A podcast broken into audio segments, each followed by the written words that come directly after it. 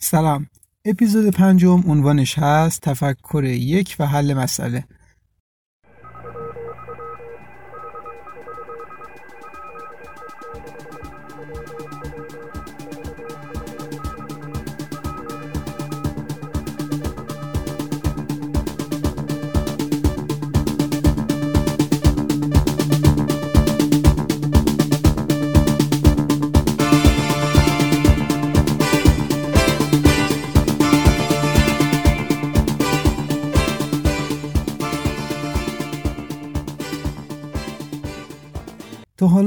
براتون پیش اومده با مسئله های خیلی سختی مواجه بشید. اگر مواجه شدید راهکار شما برای حل اون مسئله یا مسئله ها چی بوده؟ اصلا مسئله بد ساختار و خوب ساختار چی هستن؟ راه درست حل یک مسئله چی هستش؟ و ما چطوری می‌تونیم شکست ها و ناکامی ها رو کاهش بدیم؟ اینها بخشی از اون چیزاییه که توی این اپیزود راجبش صحبت می‌کنیم. قبلا با حافظه و نقشش توی ساختار ذهن آشنا شدیم. گفتیم اطلاعات حافظه ارزشمندن. چرا؟ به این دلیل که می‌تونن تفکر ما رو بسازن. یعنی هر چقدر اطلاعات بیشتری در حافظه داشته باشیم آمادگی بیشتری برای چی داریم؟ تفکر. البته باید به این نکته هم توجه داشته باشیم که برای داشتن تفکر قوی حتما لازم نیست حافظه قوی داشت. برای داشتن تفکر قوی حتما حافظه قوی لازم نیست. در ادامه کتاب در مورد تفکر صحبت کرده و میگه احمد رو در نظر بگیرید. یه گوشه نشسته یه گوشه اتاق نشسته و داره به دقت سوالهای افقی و عمودی جدولی رو می‌خونه و تلاش می‌کنه تا جوابهای درست رو پیدا کنه و حرفا رو سر جای خودش قرار بده. احمد توی این فعالیت داره اطلاعات حافظش رو کنار هم قرار میده تفسیر می‌کنه قضاوت می‌کنه و این دفعه مسئله رو چیکار می‌کنه؟ حل می‌کنه و در نهایت هم تصمیم می‌گیره که به این قبیل فعالیت ها میگیم تفکر.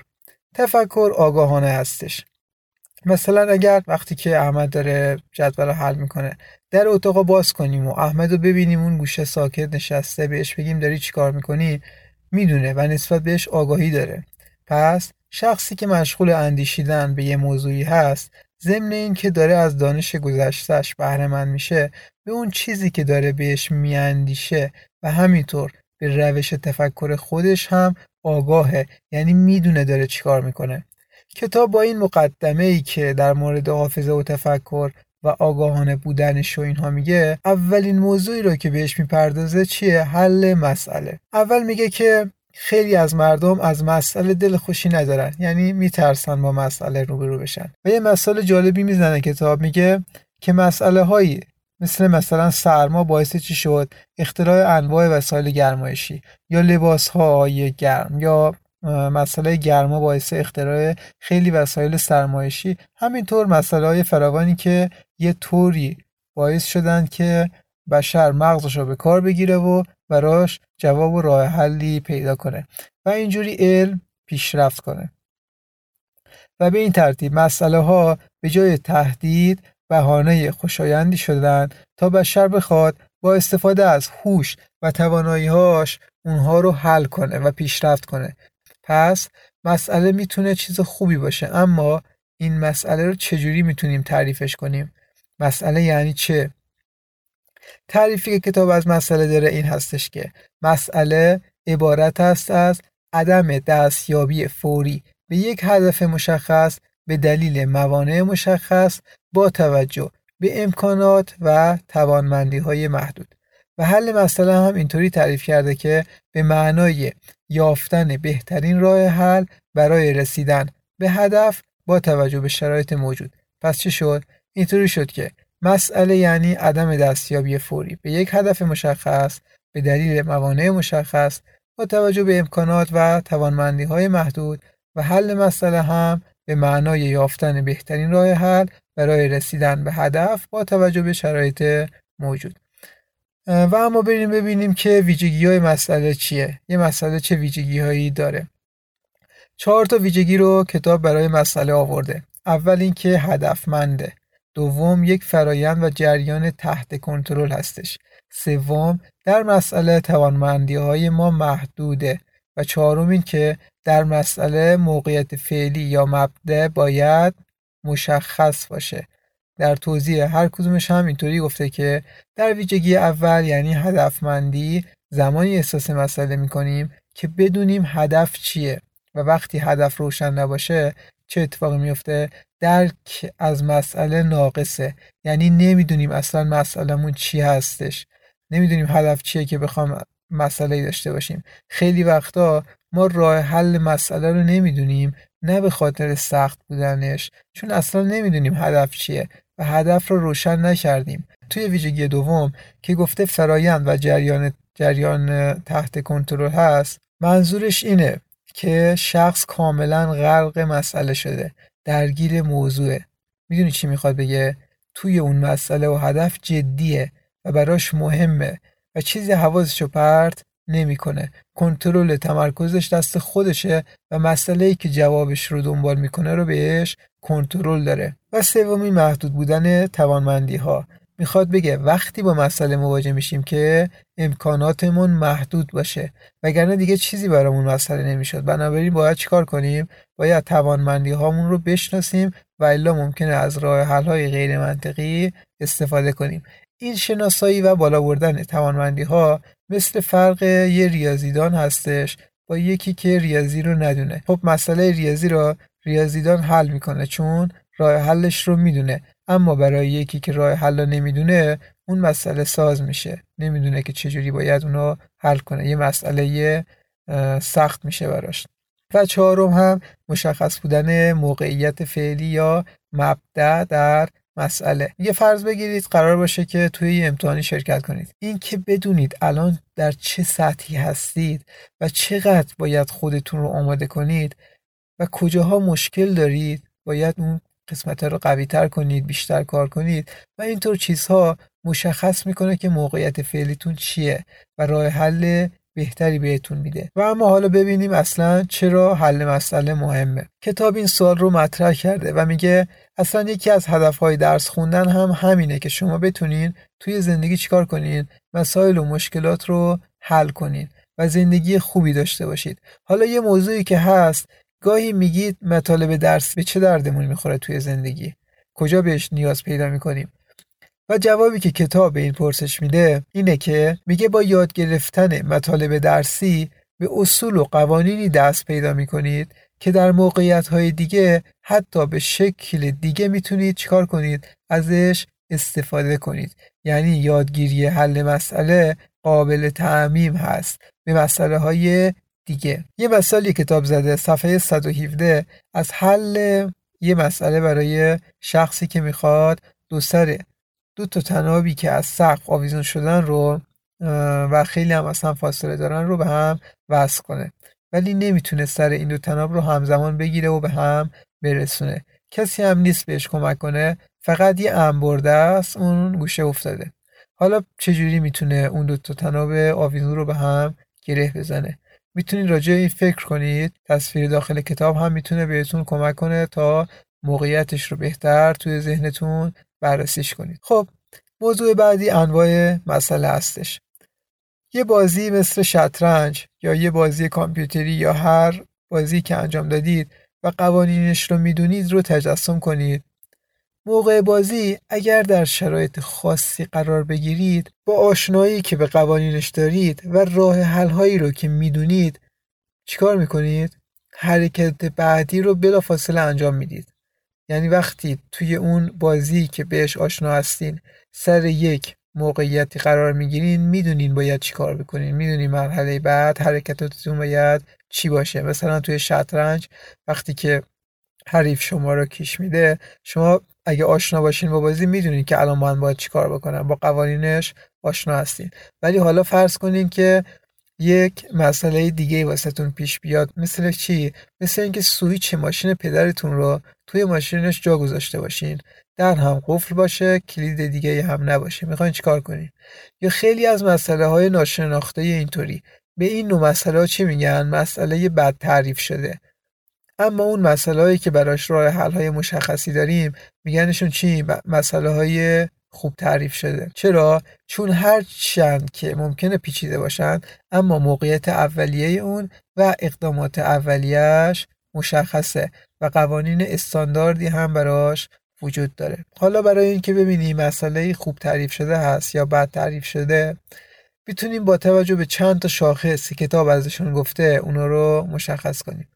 اولیش شناسایی موقعیت اولیه هستش. دومیش فهرست اقدامات یا راهبردهای در دسترس. سومیش تعریف دقیق هدف و چهارمیش هم امکان تضمین دستیابی یا, حد یا عدم دستیابی به هدف. با توجه به شاخص که گفتیم در مسئله مثلا جاموندن سویش توی ماشین اقدامات مشخص و استانداردی نداریم. ابهام های زیادی هم وجود داره. بنابراین با مسئله بد تعریف شده ای مواجهیم اما در مسئله هایی که به قوانینش آشناییم اینطوری نیست. کتاب اینو گفت تا بیاد اینو بگه که مسئله هایی که توی علوم انسانی باش مواجهیم اکثرشون چی هن؟ بد تعریف شده هستن. اما علوم دیگه مثل ریاضی و شیمی و فیزیک اینجوری نیست. چون قوانینشون مشخصه. می‌دونن که باید چیکار کنن. حالا بریم ببینیم کتاب برای حل مسئله چه مراحلی رو نام برده.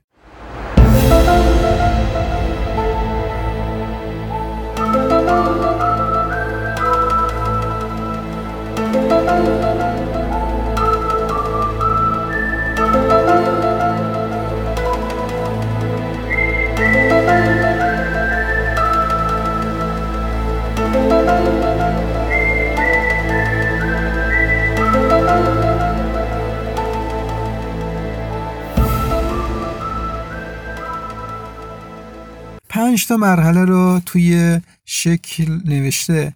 اول تشخیص مسئله.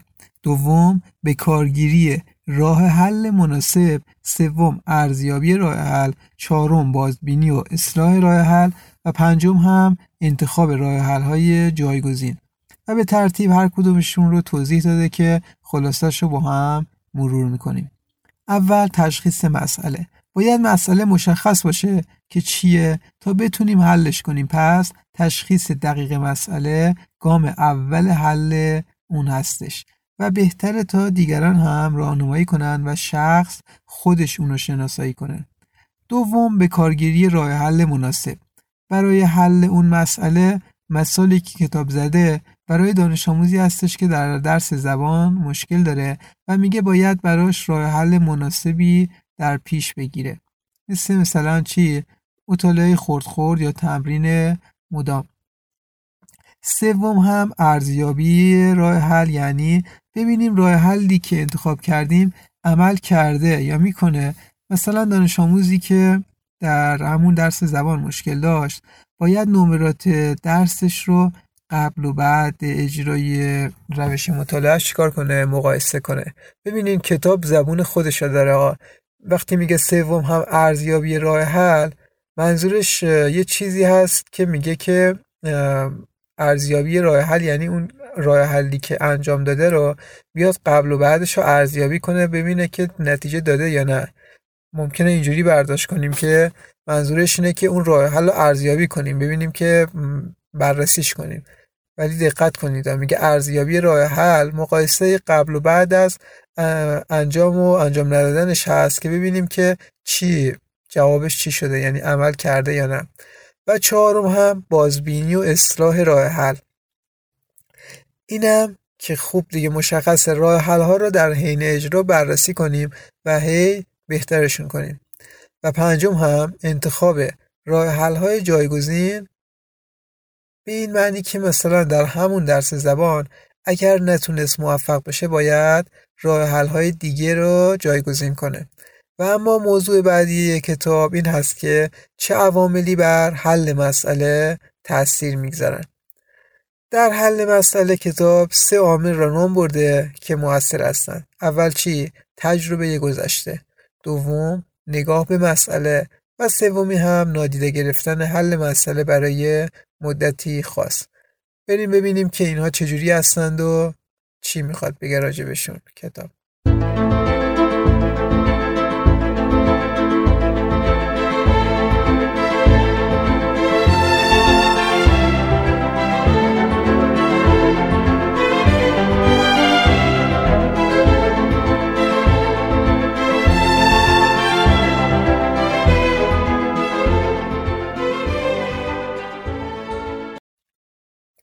تجربه گذشته بر توانایی ما تاثیر می‌ذاره و تاثیر یادگیری های گذشته بر حل مسئله رو انتقال میگن. مثلا اگر شما دوچرخه سواری رو یاد گرفته باشید زودتر می‌تونید موتور سواری رو یاد بگیرید. اما یه نکته جالبی این وسط هست. اونم این که گاهی این تجربه کار دست آدم میده و دچار محدودیت فکر میشه و نمی‌تونه به راه حل های دیگه ای فکر کنه.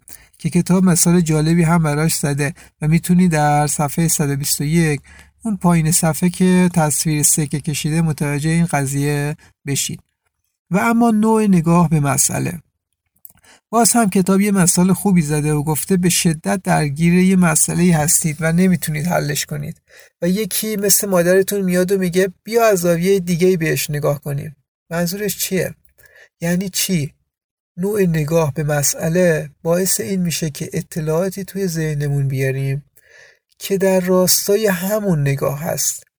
و وقتی نوع نگاه رو تغییر بدیم کلی اطلاعات جدید دیگه و راه حل های دیگه ای می‌تونیم براش پیدا کنیم که باز هم با یه مثال خیلی خوب در صفحه 122 می‌تونید متوجه این قضیه بشید که گفته تا دایره کوچیک رو با چهار تا خط مستقیم بدون اینکه دستتون رو از کاغذ بردارید و از یک خط دوبار رد بشید به هم وصل کنید. خوبه که روی این فکر کنید و ببینید می‌تونید انجامش بدید و راه حلش چیه. و سومین عامل هم نادیده گرفتن حل مسئله برای مدت زمانی خاص که دیگه از عنوانش مشخصه. یه وقتی ذهنمون یاری نمی‌کنه و نادیدش نادیدش می‌گیریم. می‌گذاریم برای یه وقت دیگه. که به این اثر نادیده گرفتن حل مسئله برای مدت زمانی مشخص میگن چی؟ اثر نهفتگی. اگر برای مسئله که وقت داره نتونستید فوری راه حلی پیدا کنید یه مدتی بیخیالش بشید. بگذاریدش کنار یه گوشه واسه خودش یه وقت دیگه بری سراغش.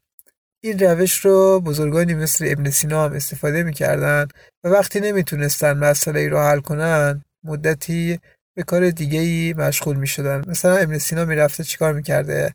عبادت می‌کرده. بعد از این مورد کتاب روش های حل مسئله تحلیلی و اکتشافی پرداخته و میگه یکی از معلم ها با مدیر مشورت می‌کنه و وقتی میره سر کلاس به دانش آموزانش میگه که مدیر مدرسه تصمیم گرفته دوشنبه هفته آینده کلاس خارج از مدرسه برگزار بشه و اینکه کجا برگزار بشه انتخابش با دانش آموزان هست.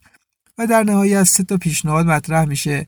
یکی که برن نمایشگاه سالانه کتاب دوم برن کو و سه اینکه شیر و خط کنن اگه شیر اومد. برن نمایشگاه و اگه که خط اومدن برن کو.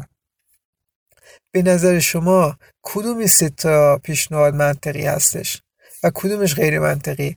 آیا شیر و خط انداختن می‌تونه تصمیم واسه ما بگیره؟ روش درستی هستش.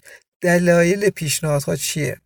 پیشنهاد اول دلایلی که می‌تونه داشته باشه اینه که در هر سال فقط یه هفته نمایشگاه کتاب برگزار میشه. اطلاع از آخرین وضعیت علمی و نشر چجوره واسهشون مناسبه. این پیشنهاد مبتنی بر چیه؟ محاسبات ذهنی قواعد منطقی و نیازسنجی واقعی. به همین دلیل بهش میگن روش تحلیلی حل مسئله. کاری که روش تحلیلی با ما می‌کنه اینه که دستیابی به راه حل رو چیکار می‌کنه؟ تضمین می‌کنه. روش های تحلیلی رو همه قبول دارن. اما پیشنهاد دوم و به خصوص سوم خطا داره. می‌دونی چرا؟ چون غیر منطقیه. و بیشتر تابع چیه؟ نظر شخصی و احساسات که بهش میگن روش های اکتشافی. پس روش اکتشافی یعنی روش هایی که بدون دلیل منطقی و مبتنی بر احساس و نظر شخصی باشه. اشکالی که روش تحلیلی داره اینه که در بعضی مواقع زمان می‌بره تا بتونیم به خوبی تحلیلش کنیم. به همین دلیل گاهی بعضی از افراد میان چیکار می‌کنن؟ به دلیل نداشتن وقت یا صبر و حوصله نداشتن از روش اکتشافی استفاده می‌کنن. اما موضوعی که باید توجه داشته باشن اینه که اعتبار اون راه حلشون با گذشت زمان به شدت متزلزل میشه. با وجود این کتاب اومده و چهار تا روش اکتشافی رو برای حل مسئله نام برده. روش خورد کردن روش کاهش تفاوت وضعیت موجود با وضعیت مطلوب روش بارش مغزی و روش شروع از آخر. بریم ببینیم که این روش ها چی هستند و باشون آشنا بشیم.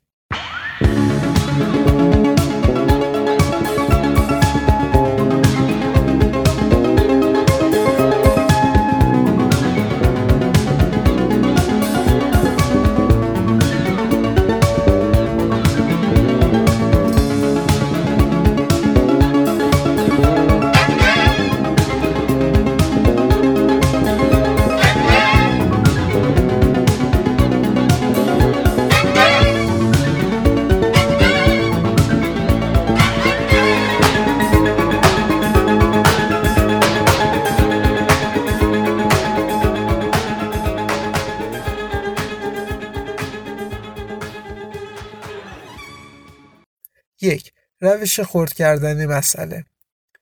سارا پیشرفت تحصیلی کندی را توی چند ماه گذشته داشته و تصمیم می‌گیره چیکار کنه؟ روزی پنج ساعت بیشتر مطالعه کنه. اما هفته اول نمی‌تونه تصمیم خودش رو عملی کنه و مادرش یه پیشنهادی بهش میده. میگه که بیا و هر روز نیم ساعت رو بیشتر بخون تا برسی به اون پنج ساعتی که می‌خوای. به این روش میگن چی؟ روش خورد کردن. این روش روش خورد کردن هست که یه مسئله بزرگ رو به چندین مسئله کوچیک تقسیم می‌کنیم و شخص میاد چیکار می‌کنه؟ مسئله رو کوچیک کوچیک حل می‌کنه به مرور. یه مسئله بزرگی رو می‌تونه چیکار کنه؟ حل کنه. خیلی جا می‌تونید از این روش استفاده کنید. هر وقتم شروع کنید دیر نیست. یعنی برای یه کار بزرگ اگر برنامه ریزی کنید هر روز یه قدم براش بردارید بالاخره هر چقدرم بزرگ باشه روزی بهش می‌رسید. دوم روش کاهش تفاوت وضعیت موجود هستش با وضعیت مطلوب. توضیح این روش چیه؟ میگه که توی هر موقعیت مسئله دو تا حالت وجود داره. یکی وضعیت موجوده که همون وجود مسئله هستش و دوم هم دست یافتن به راه حل که چیه وضعیت مطلوب. اون وقت این روش چی میگه؟ میگه که فاصله این دو وضعیت کاهش پیدا کنه. برای مثال یه قفل رمزدار رو در نظر بگیرید. وضعیت فعلی چیه؟ اینه که هیچ کدوم از رمزهاش رو نمی‌دونیم. و وضعیت مطلوب هم که دیگه مشخصه همه رو بدونیم. حالا هر رقمی که از رمزهای این قفل رو پیدا می‌کنیم چی میشه؟ فاصله کمتر میشه. یا مثال پایین صفحه 127 کتاب می‌تونین بخونیدش اونم جالبه. سومین روش بارش مغزیه. میگه توی این روش در مرحله یک راه حل های مختلف ارائه میشه. مرحله دو میارهایی برای داوری درباره هر راه حل ارائه میشه. و مرحله سوم هم با استفاده از این معیارها بهترین راه حل ارائه میشه. در روش چهارم که شروع از آخر هست بیشتر توی مسائل ریاضی کاربرد داره و یکی از روشهاش هم مهندسی معکوس هستش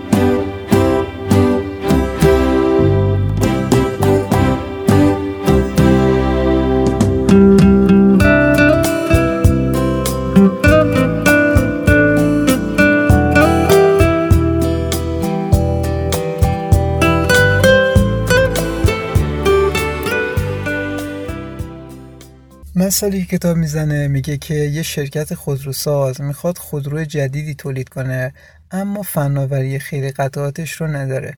میاد و چیکار می‌کنه؟ از اولین از اون قطعاتی شروع می‌کنه که تکنولوژی تولیدش رو داره. و به تدریج که دانش فنی شرکت بیشتر میشه قطعات دیگه رو چیکار می‌کنه؟ تولید می‌کنه. منم یه توضیح راجع مهندسی معکوس از خودم اضافه کنم اینجا. اونم این که توی مهندسی معکوس به جای اینکه بیاد اول مهندسی کنن بعد بسازن. چیکار می‌کنن؟ یه چیزی که ساخته شده رو باز می‌کنن از روش نقشش رو تهیه می‌کنن. این کارو چینی ها خیلی انجام میدن تا یه ماشینی که اون ور دنیا تولید میشه رو سریع از روش کپی کنند و به همین روش مهندسی معکوس ببینن که نقشش چجوری است بعد اونو از اونو طراحی کنن و بسازن. به هر حال کتاب چیزی که میگه اینه که اگرچه با روش های اکتشافی آشنا شدید اما بهتر از روش های تحلیلی هم استفاده کنید.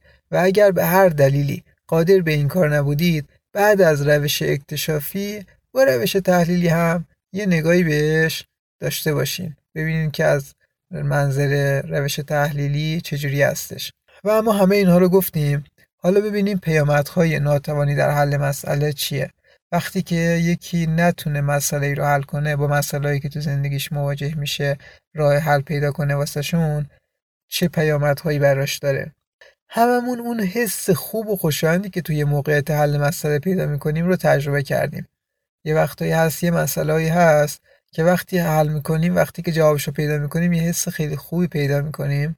و می‌تونید دیگه خودتون متوجه بشید که اونهایی که برای مسائل پیش روشون دانش و تجربه لازم رو دارن حس عاطفی مثبتتری دارن و زندگیشون رو شیرین تر می‌بینن و از بودن با دیگران ابراز رضایت می‌کنن. اما حالا اونایی که نتونن مسئله رو حل کنن به خصوص اگر مسئله مهمی هم باشه توی زندگیشون مثل همون قضیه انتخاب رشته که اول کتاب گفت دو تا پیامد رو کتاب براشون متصور شده. یکی ناکامی و دومی هم فشار روانی. بریم ببینیم که این ناکامی و فشار روانی دیگه چی هستند و چی کار می‌کنن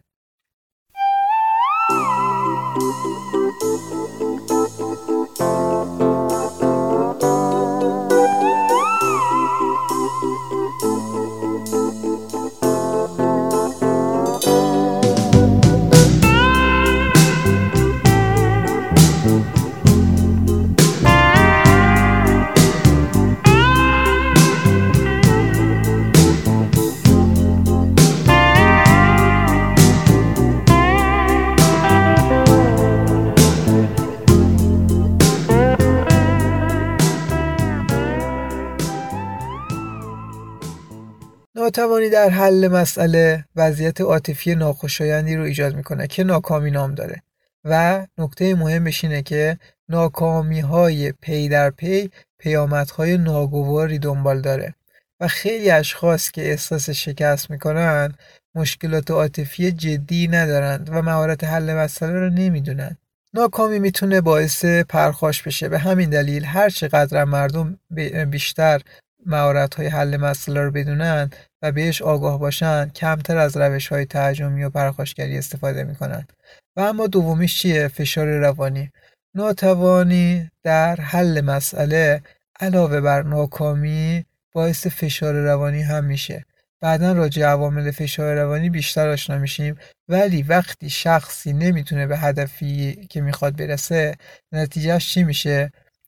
احساس فشار روانی داره و روش کاهشش هم اینه که روش های درست حل مسئله رو توی خودش پرورش بده. چرا؟ چون اونهایی که مدام در حالت فشار روانی قرار دارن روش های کارآمد حل مسئله رو نمی‌دونن. نمی‌دونن چجوری باید مسائل رو حل کنن. آخر این درس هم بخشی رو آورده با عنوان حل مسئله و سرگرمی که می‌تونید مطالعه کنید و راجبش فکر کنید خب این درس و این اپیزود هم به پایان رسید. امیدوارم از مطالب استفاده کرده باشید و همیشه تصمیم های خوبی توی زندگیتون بگیرید.